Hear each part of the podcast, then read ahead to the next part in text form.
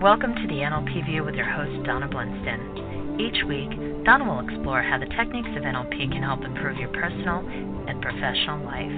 And now, here's your host, Donna Blinston. Hello, everyone, and welcome to the NLP View. My name is Donna Blinston. On today's show, I am joined by Paul Andrew, a fitness trainer, nutrition consultant, NLP certified trainer and master practitioner, clinical hypnotherapist, and soon to be a psychotherapist. Neuro linguistic programming, NLP, is an applied psychology that enables individuals to address the deeper underlying issues that may be holding them back on their quest to improve their health and fitness. An individual's perception of themselves and beliefs they hold around their health and fitness can often be the direct cause of their current health state.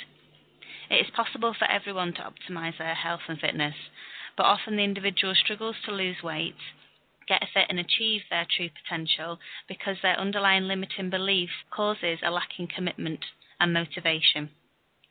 On today's show, Paul will discuss how he is very successfully using NLP as a fitness trainer, using his Navy training and background psychology to ensure your mind and body get into shape. So I'd like to welcome to the show Paul Andrew. Hello, Paul. Hello, Donna.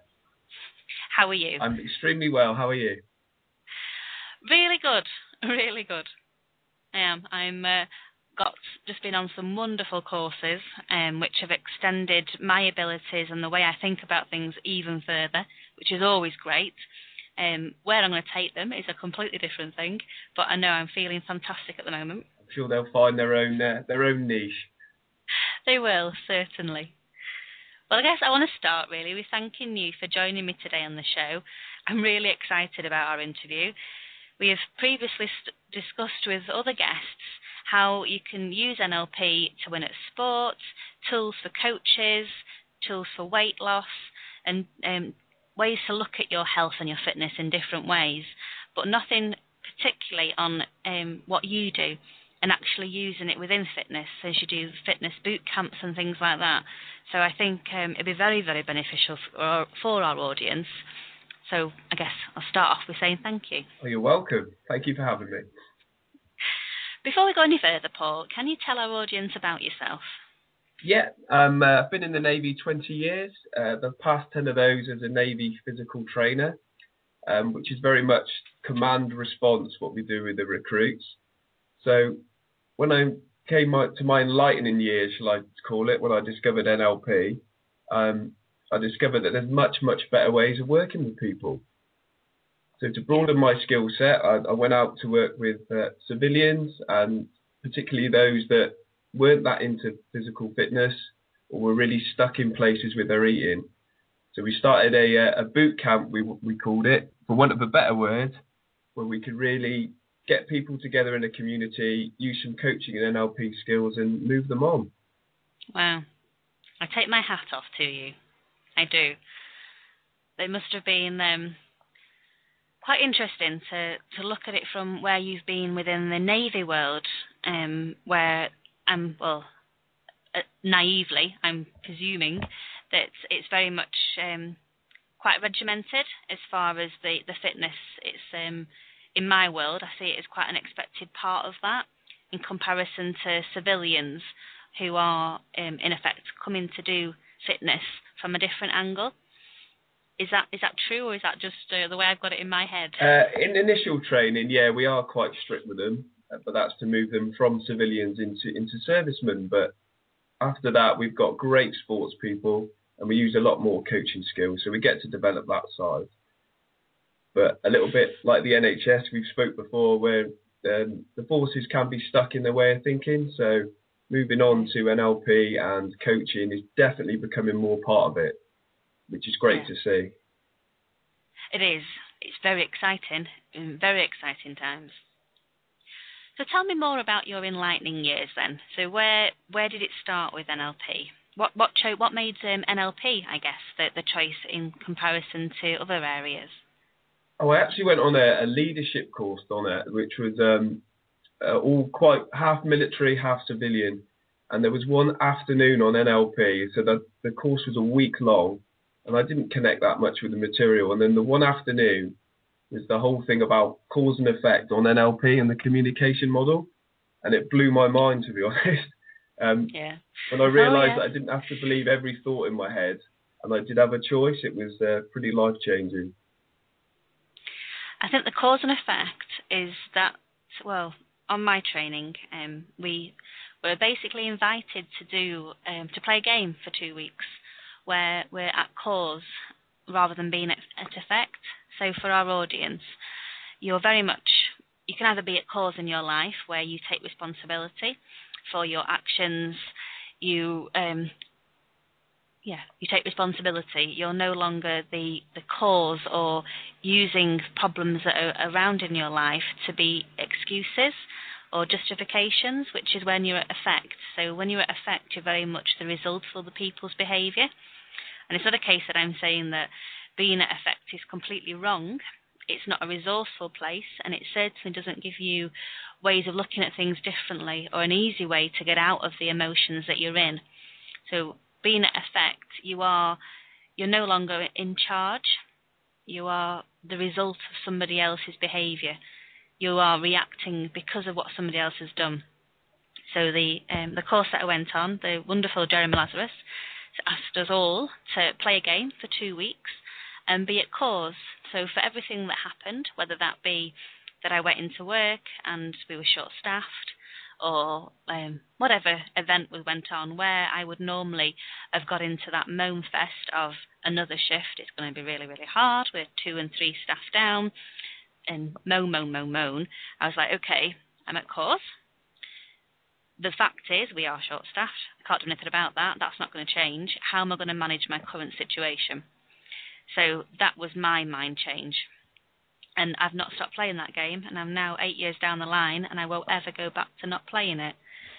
So it, I completely get where you say of how it um, blew your mind, because it certainly blew mine. It transformed how I work. It transformed me from being a newly qualified nurse into a leader, and moved me into different places.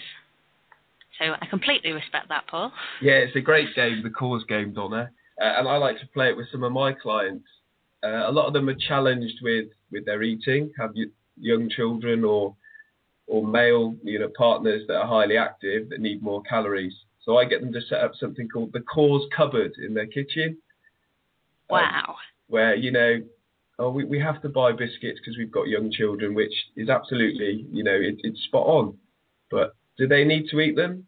So if they set themselves up a cause cupboard with all the healthy foods that they really enjoy, then they've got another choice. That's a fantastic idea, Paul. That'll be one that I'll be doing this afternoon. yes, I know you've got a, a young child on a.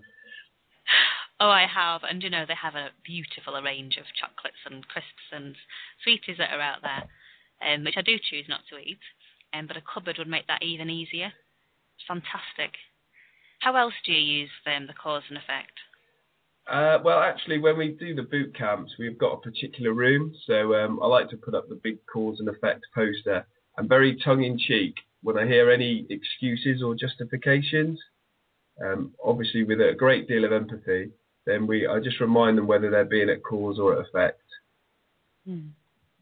So yeah, yes. yeah, I get them to say, you know, so how would you like to be instead? What what in an ideal world, what would you like it to be? And they'll give me um, their ideal setting, and then obviously some of that they can do. So, yeah, moving them into choice and an outcome. Transform everything for them, won't it? It does, yeah. It always because we all get stuck, and uh, sometimes just thinking, well, what can I do? This situation is as it is.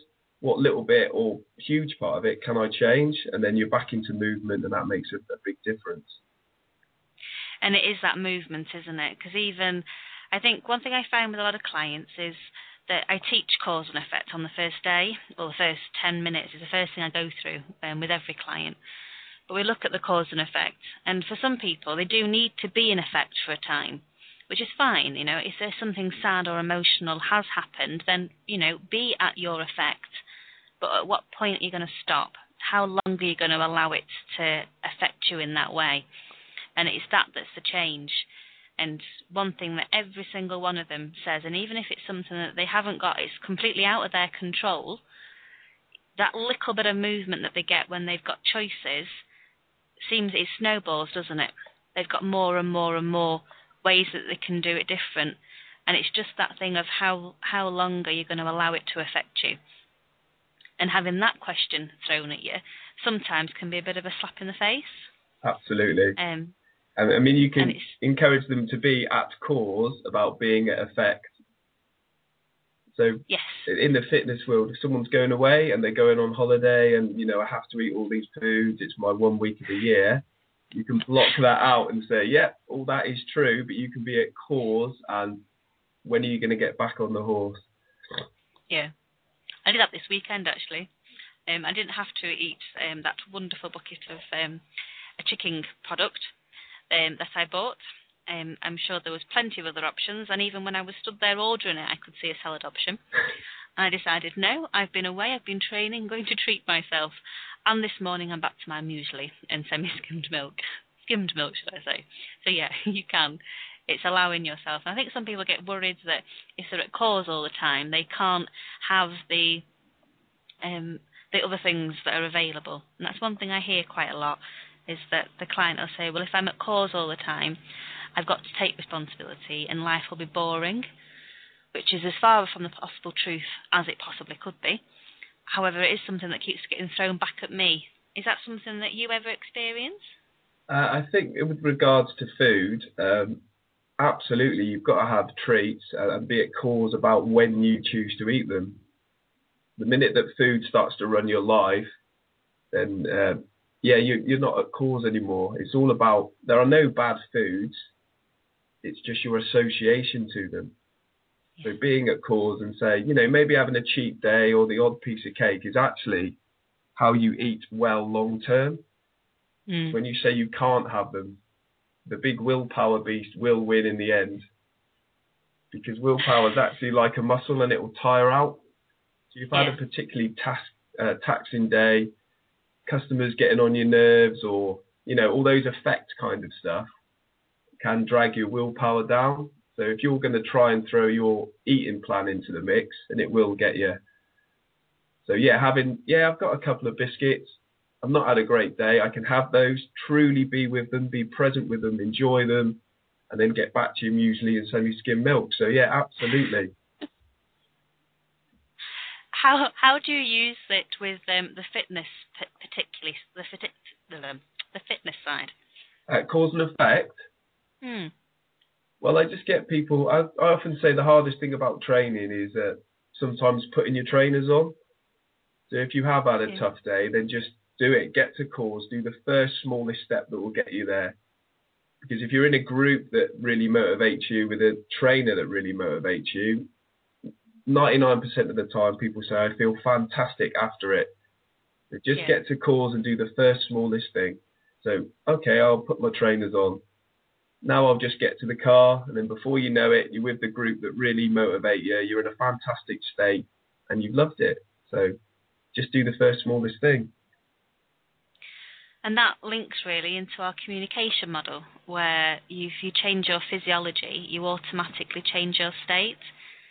I know certainly getting to the gym bit is, um, in my for me, was the hardest bit. However, when I was there, it was fantastic. And when I came out, even though I had about a thousand and four excuses coming home from work as to why I shouldn't go to the gym, um, getting home, one being that it was a very, very long day or very, very busy, coming home to go and then go back out to go to the gym was um, probably as far from my want as I could have possibly imagined. However, I did it mainly because I paid for it, so that was my motivation ticket. Got to the gym, and then afterwards felt healthier, fitter, and with more energy than I felt before going to the gym. And being able to do that, what I did for the rest of the evening got me even more results. Whereas reality would have been, I'd have come home from work, done tea, and slumped in front of the telly probably for the rest of the evening. Whereas I came home, managed to clean the whole house. I started a project, read a couple of chapters, and did work on my essay, which wouldn't have happened. So it's that, when I say the communication model, because we see things differently, we feel healthier, we're more um, infused and motivated, our perception of what's happening at home is different. So we take in things differently, which creates a different internal representation. That in itself is that movement then between our physiology and our state. So the fact that my physiology was better, my state was better, I was happier, I was more upbeat, I was more uh, energized, my outward behavior was better, which meant my results was better, which is the whole circle of the NLP communication model, compared with the going to be at effect and slump in the corner and watch telly, which for some nights would have been would have been nice, but that going to the gym bit and that, as you say, getting the trainers on and going there makes all the difference. Absolutely. I mean, in NLP, we've got a thing called state dependent recall as well. So when you've been to the mm. gym and your endorphins are flowing and you're highly motivated, you're going to carry that back home. So you're going to remember all the other times when you were totally motivated and up for it and think, go on, bring it on. I'm going to clean the house. I'm going to do that essay. Bring it on. So yeah, you're going to remember all the other times when you were motivated and that can translate across context. So by incorporating exercise and good eating, then yeah, you probably will have more energy at work. Um, although you took out a little bit of time to train, you'll find yourself blitzing through all the other stuff you need to do. You do, you do definitely, and it's a knock-on effect, isn't it? Because it helps them with the home and your partner. Because if you are particularly um, tired, certainly when I've had harder days at work and I come home drained and exhausted, a bit tired, possibly a bit irritable or short-tempered, um, which I'm sure well everyone does, don't they? Really, I'm saying that generalising, but I can imagine a lot of people do that must have a knock-on effect to their partner and their home environment. So it's the whole vicious circle, isn't it, that um, is transformed. It is, yeah, and that's one thing in the, in the company I work for, and certainly for my own values, is considering the ecology. So those people at home, we, we call the ecology, so the effect your changes have around you. So when someone's changing their fitness and their eating, uh, we definitely encourage how is this going to have an impact on those that you leave behind or those at home. So if, if someone's going on a certain healthy eating plan and their husband and their children might not be on it, so questions about, you know, how are you going to manage that? And you're all going to still sit down together. And the time you're going to miss out while you're going training, uh, how are you going to fit in that quality time with your family? And that's all about the lifestyle change. So when you look at the ecology and build that a support structure around you, that's when it moves on and becomes a part of yours and your family's life. That's excellent because it's so important. I don't think um, we give it enough respect, the ecology, and we don't look at the consequences of our behaviour enough. And even though um, just saying the words "going," I'm going to go to the gym, automatically has loads of positives for you but unless you look at the um, the possible negatives that it could cause, like the loss of um, family time, especially if that time's limited, those are the things that will move us away from doing it because they're going with our, going against our other values as far as our family life, our children.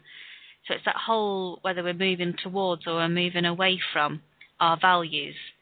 So even though fitness and family time are might be next to each other or one above the other, even though they might be very high on our values list and something that we want to do. If one is compromising the other, we'll be going against ourselves. So the fact that you identify that and go through that is it's inspiring, really is. Do you look any further into values with um, Absolutely, your Donna. Clients? Yeah, absolutely. And it's something I've just done with a, a couple of clients now that are going to join. It's one of the first things we do. So before we even talk about goal setting and um, you know where they want to go with their fitness, we have a look at their values. So what's important? Because some people don't like to be overly encouraged. I mean, the the blanket setting for a, a generalized fitness instructor is get into everyone's face in a good way uh, and encourage them. But some people just like to like to sit back a little bit and they don't like to yeah. be competitive. So by getting their values you often get I like to feel safe in a class and protective and a bit of community. So knowing where those people are, you know, that's their that's their strategy. That's how they get motivated and get the most out of their session. So when you know mm. that as a trainer, you can know that they are putting 100% in, and that's their way of doing it. So we do a lot on values, yeah. Before we even think about what they're going to be eating, how they're going to be training, we talk about um, start with the end product in mind. So make sure they're in the best state they can be, and by connecting with their values is the way we're going to do that. Yeah. And that'll help you as a fitness instructor to understand what their what their meaning is behind their values. Because we might we might both have respect as being a value, but our perception of how we know when we're being respected might be two poles apart. So, where you both think that respect is important, so you might be respecting me by doing your version of respect, if that doesn't meet with my criteria of what respect means, I'm going to not feel that respect from you. So, as a, as a trainer, knowing their values and why their criteria around achieving their values must arm you with thousands of resources and ways to support that person even more effectively.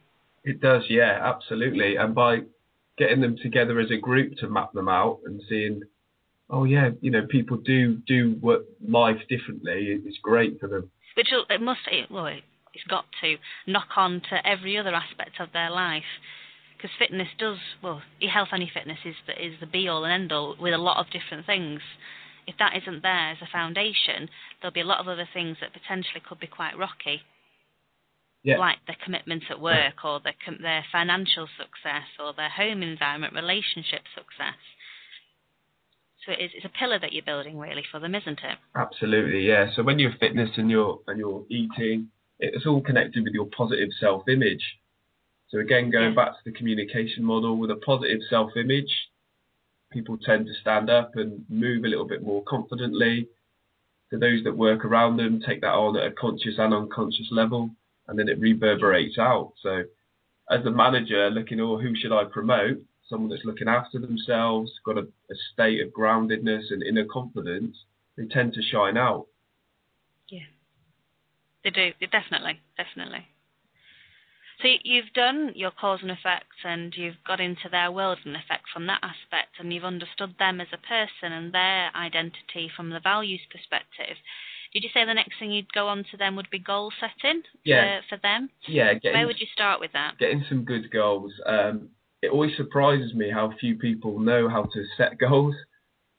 it's mad, isn't it? We literally tend to start with the, the SMART model, and then the beauty mm-hmm. of NLP, getting that positive internal representation.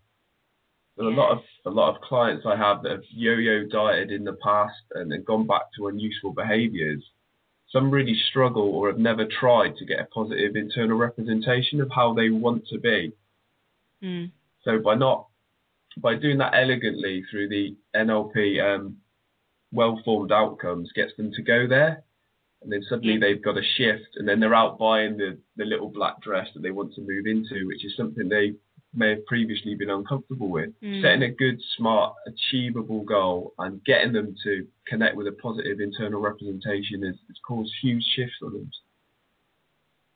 Yeah, it's very, very powerful. Very powerful, especially when you go into that image and they try it on for size. It's um, motivation like I've, oh, well, I've personally never felt before it's a whole new level of um, it is a whole new level of motivation, basically, isn't it?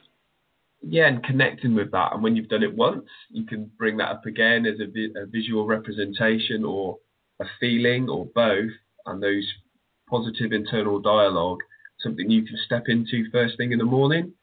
So when you're mm. thinking, oh, shall I have a fried egg sandwich or my muesli with skim milk? Connect with that positive internal representation of the new ideal you is you know more than likely going to help your decision the, to be the correct one at that time. Yeah, uh, eating the muesli with my skimmed milk.